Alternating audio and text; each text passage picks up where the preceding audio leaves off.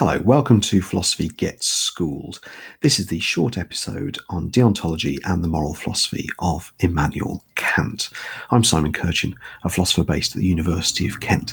I'm also director of the British Philosophical Association. Thanks for listening. Okay, so out there in Podland, there's another Philosophy Gets Schooled episode called Deontology and Kant in Depth, where I talk with a couple of teachers, Michael Leiswing and Ben Jones, about everything to do with deontology and in particular the moral philosophy of Immanuel Kant.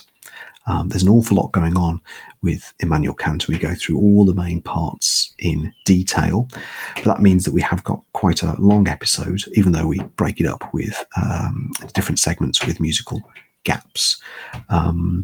So that sort of episode is good if you are reviewing all the teaching that's going on at the time when you're with your teachers and your lessons.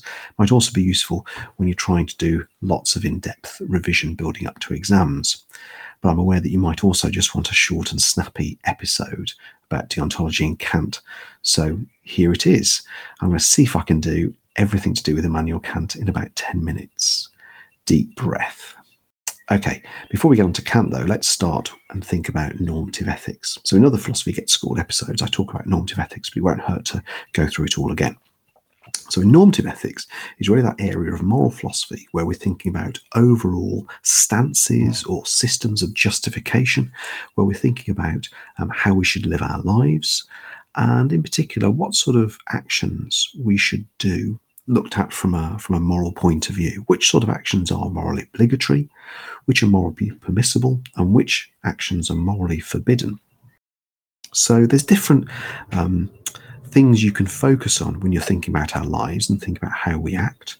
You could focus on general character traits and think about our virtues and vices. This takes us into think about virtue ethics and Aristotle. You could think not so much about the actions themselves, but think about their consequences and their effects. Are we trying to produce good consequences and avoid bad effects? Are we trying to make people happy and make ourselves happy? This obviously gets us into utilitarianism and the moral philosophy of Jeremy Bentham and John Stuart Mill.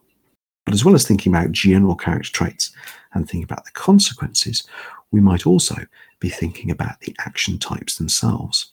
And in life, we act in all sorts of ways. Even within our moral lives, we perform all sorts of actions. We might help people and save them. We might promise to people.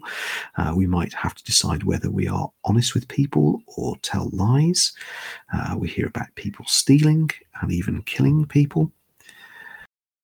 If you're a deontologist, what you're doing is you're focusing on these sorts of action types, and you're building principles around them, such as do not steal, help other people when you can. And if you're a deontologist, particularly if you're a strict deontologist, you're going to be saying, look, the consequences don't matter.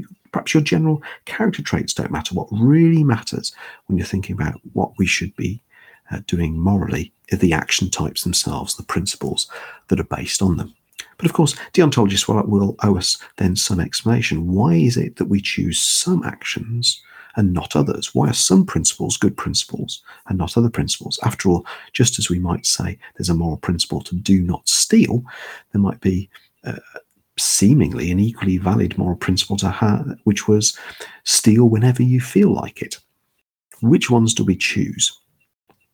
And indeed, not just those two contrasting, obviously moral principles. We might have this sort of principle. Do not steal unless someone's wearing a blue jumper on a Wednesday, in which case it's okay to steal from them. How do we sort out those principles as well? Because that's obviously a silly principle, but we need to understand why it's silly. Okay. So then this gets us into the moral philosophy of Immanuel Kant. As I say, in the in-depth interview with Michael and Ben, we discuss all of these elements in a lot more detail than I'm going to do now, but let me just list a number of them and go through them. So if you're going to be thinking about Kant, you need to understand all these different moving parts, a goodwill and maxims, categorical imperatives and hypothetical imperatives, the categorical imperative with a capital C and a capital I, and its different formulations. You've got to think about contradiction in conception and contradiction in willing tests and understand how they relate to perfect and imperfect duties. And you've got to understand or appreciate lots of different problems that arise from Kant's moral philosophy. Before we get on to that list of different moving parts. I think it's really important to understand two general ideas with Kant's moral philosophy. So this might all seem very abstract and very fundamental, and that's because it is. But Kant is really concerned with not just things that are abstract, but he's trying to do all of this because he's really concerned with a practical area of our lives. And in fact, what's important to realise is we might be focusing on, or Kant might be focusing on, individual people and the maxims or the principles that they have and how they act. But he's really concerned to situate us as individuals in a shared moral community. Okay, it only makes sense for us being moral beings if we understand that we're part of a community of other moral beings. That really comes out strongly in some parts of his moral philosophy, particularly one of the formulations of the categorical imperative. And the second thing to understand is this. When Kant's writing his moral philosophy, particularly in the groundwork, certainly the stuff that you learn at A level, Kant isn't really trying to produce an argument that's aiming to convince someone who's outside the moral realm, someone who's an egoist or an amoralist or an immoralist. Okay, he's speaking to people like us, or I hope people like us. People already think that there is a moral realm, and it makes sense to be moral, it makes sense to act well towards other people. What he's trying to do is unpack what he thinks is our shared conception of our moral lives. It's really important to understand that when you're going through all of Kant's moral philosophy and the various moving parts, because he thinks he's speaking to people who are just like him and who share this appreciation of the moral life. Okay, so let's start with the idea of the goodwill, and from that we'll then move on to all the other different moving parts. So in the in-depth discussion I have with Michael and Ben, we think about the difference between willing and wanting. Briefly, willing is those kind of fundamental motivations that we have. So we might want all sorts of things, and sometimes we act on them, and sometimes we don't act on them, and sometimes when we're acting and wanting things and getting them, perhaps they're not really fundamental things that we care about. Whereas the will are things that are really going to be motivating us, and at the heart, they're the basic things that motivate us. I think there's something very important as well to realise with Kant all the way through. He's wanting us as moral agents reading his works to be honest with ourselves, to think, what's really going on when I'm acting? What am I really willing here? And Kant says, quite famously, the only thing that's good without qualification is a good will. So he thinks that there are all sorts of things that can be good, but they're often good with qualification. So happiness, for example, might be often good, but sometimes happiness can be undeserved. Sometimes people can get happy, but we don't think it's a good thing that they are happy. Perhaps someone's evil or bad, and they've got away with it, and therefore they're happy. So happiness can be qualified. It's not always a good thing. And there are lots of other examples as well, whereas for Kant, the idea of a goodwill is the only thing that's good without qualification. It's something that's aiming all the time at good and right outcomes. Okay, so now we need to spend a little bit of time on how we might act and what things we're trying to aim for. So the word maxim often comes in here, and often that can be a little bit bewildering for some students. So maxim is just a fancy term here for what's often referred to as principle or subjective principle. They're those fundamental principles and ideas that I'm really acting on when I act. But what sort of things should I be acting towards? Well, Kant thinks we should be acting out of duty. We should be doing those things that are right. And he illustrates this with an example of a shopkeeper. So you can imagine two shopkeepers. There's one shopkeeper who is keeping their shop, and they've got all their prices marked correctly. All of the goods they sell are it's got all true things on the label, such as the weights, the best before dates, all sorts of things like that. And we say to this shopkeeper, hey, it's good that you're doing this. This is how you're running your shop. You seem as if you're treating your customers with respect. And the shopkeeper says, yeah, of course you've got to, haven't you? Because if I try to diddle them, if I try to defraud them, then I might lose business, and then I might go out of business, and that would be terrible. And there's a second shopkeeper. He does all the same things as this first shopkeeper we've just been talking about. But when we ask him, it's good you seem to be respecting your customers. And he says, yeah, it's absolutely right to respect your customers. You've got to be true to them. You've got to be honest, haven't you? And Kant draws a distinction between those two types of shopkeeper. The one shopkeeper is acting in accordance with duty, right? He's doing what morality demands, but he's doing it really to stay in business, at least as I've construed that example. Whereas the second shopkeeper is really acting because he's respecting customers, because he's trying to give them true information about best before dates, about the prices and weights of the goods he's selling, and so on. And of course, that second shopkeeper is the shopkeeper that Kant really admires. The first shopkeeper is acting in accordance with duty, whereas the second shopkeeper is acting out of duty. And that's what we should be doing if we have a good will. We're always acting out of duty. In a moment, though, we've got to think about, but what principles should we be acting on? Don't worry, we'll get there. Okay, next bit, categorical imperatives and hypothetical imperatives, which are two terms or phrases that crop up and again can be a little bit confusing. Imperative here is just a fancy word for command. Okay, so there might be all sorts of commands or demands that are made on us, such as do your homework, do the dishes, mow the lawn, whatever it might be. And these are demands, commands on us, and often they're voiced in a categorical way, right? You don't have a choice. But sometimes there can be commands or demands on us which have an if clause, either implicitly or explicitly. So if you want me to drive you somewhere, you've got to mow the lawn. If you want your pocket money, you've got to do the dishes.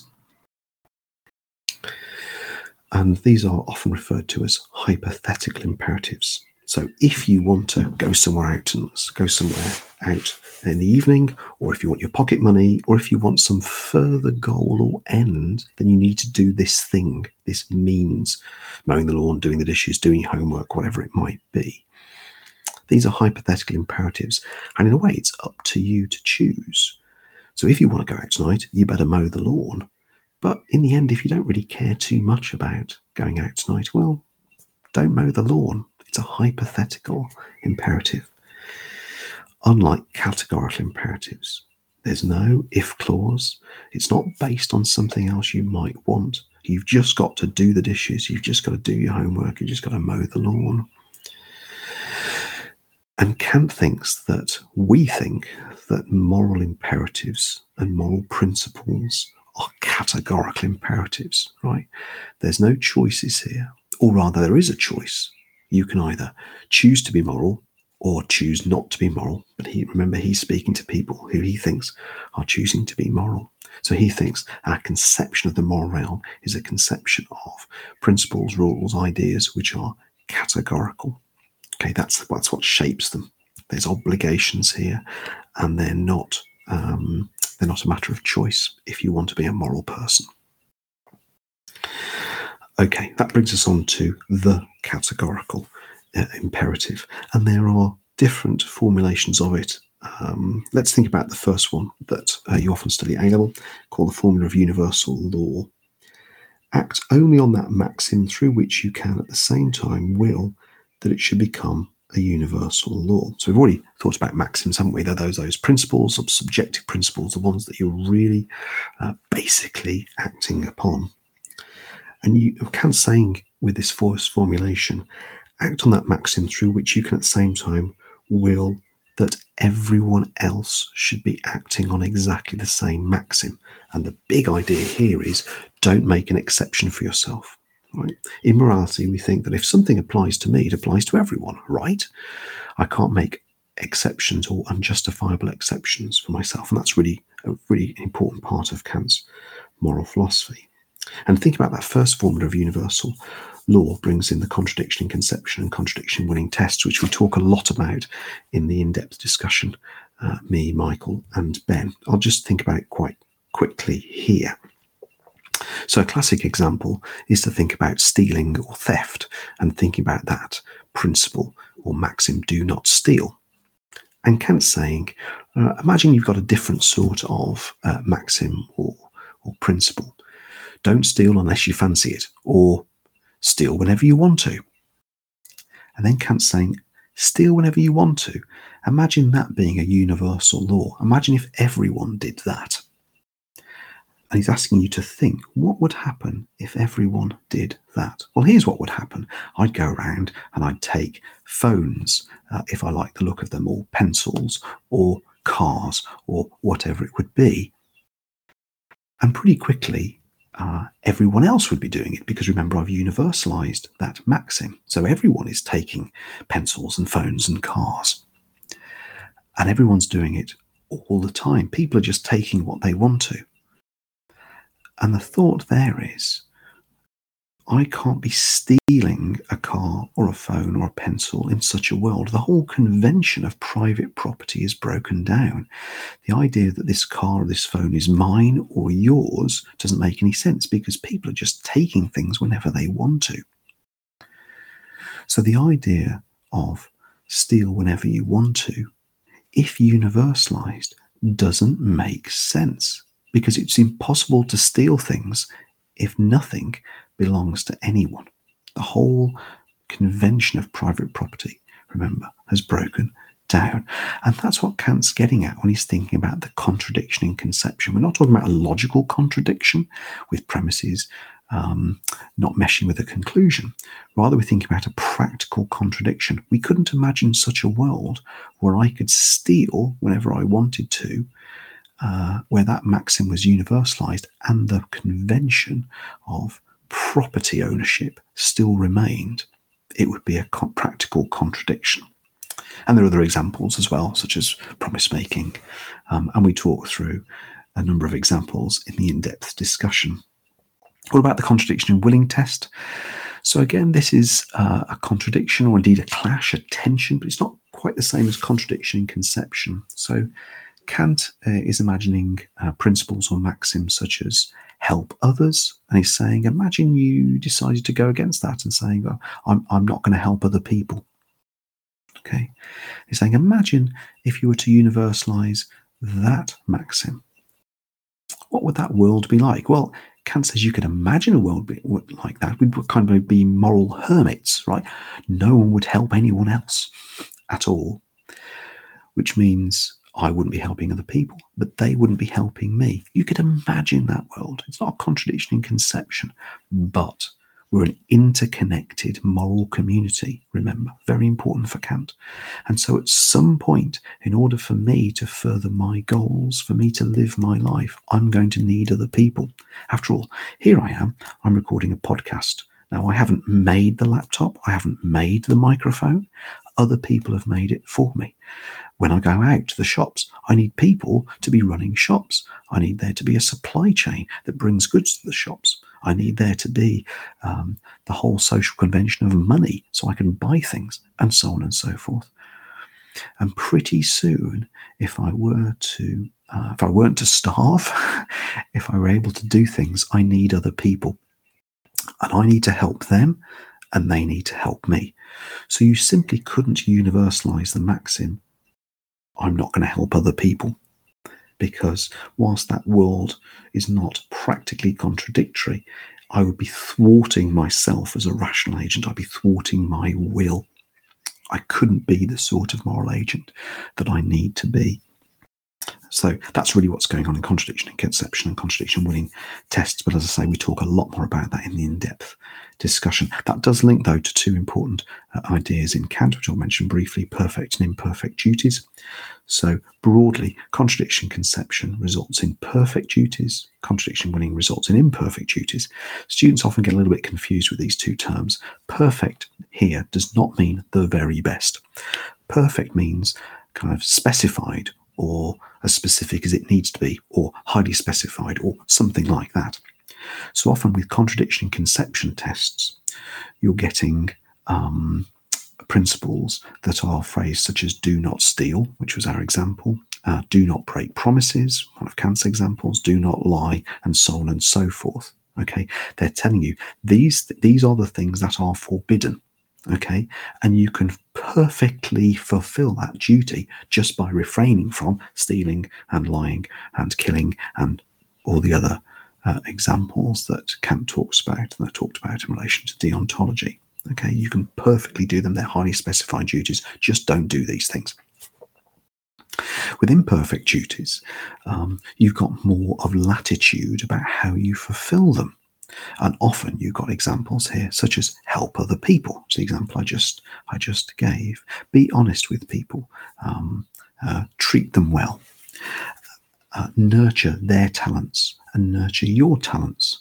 And it's up to you. You have to fulfill these duties, but it's up to you exactly how you fulfill them and when you fulfill them.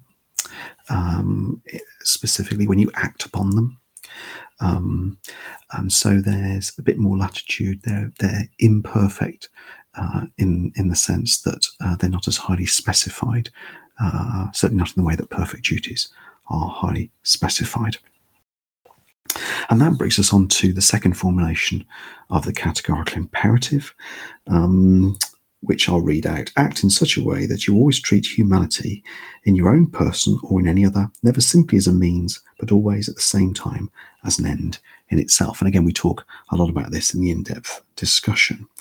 A few things to mention there. So you're always treating humanity, your own person, and that of any other. It's very important to realise for Kant that moral philosophy is often we're thinking about how we act towards other people. But for Kant, it's just as important to be thinking about your duties towards yourself, how you act towards yourself. He's very keen on us helping to support and encourage talents in other people, but also nurturing our own talents as well. And that's an imperfect duty, or two sets of imperfect duties that we have.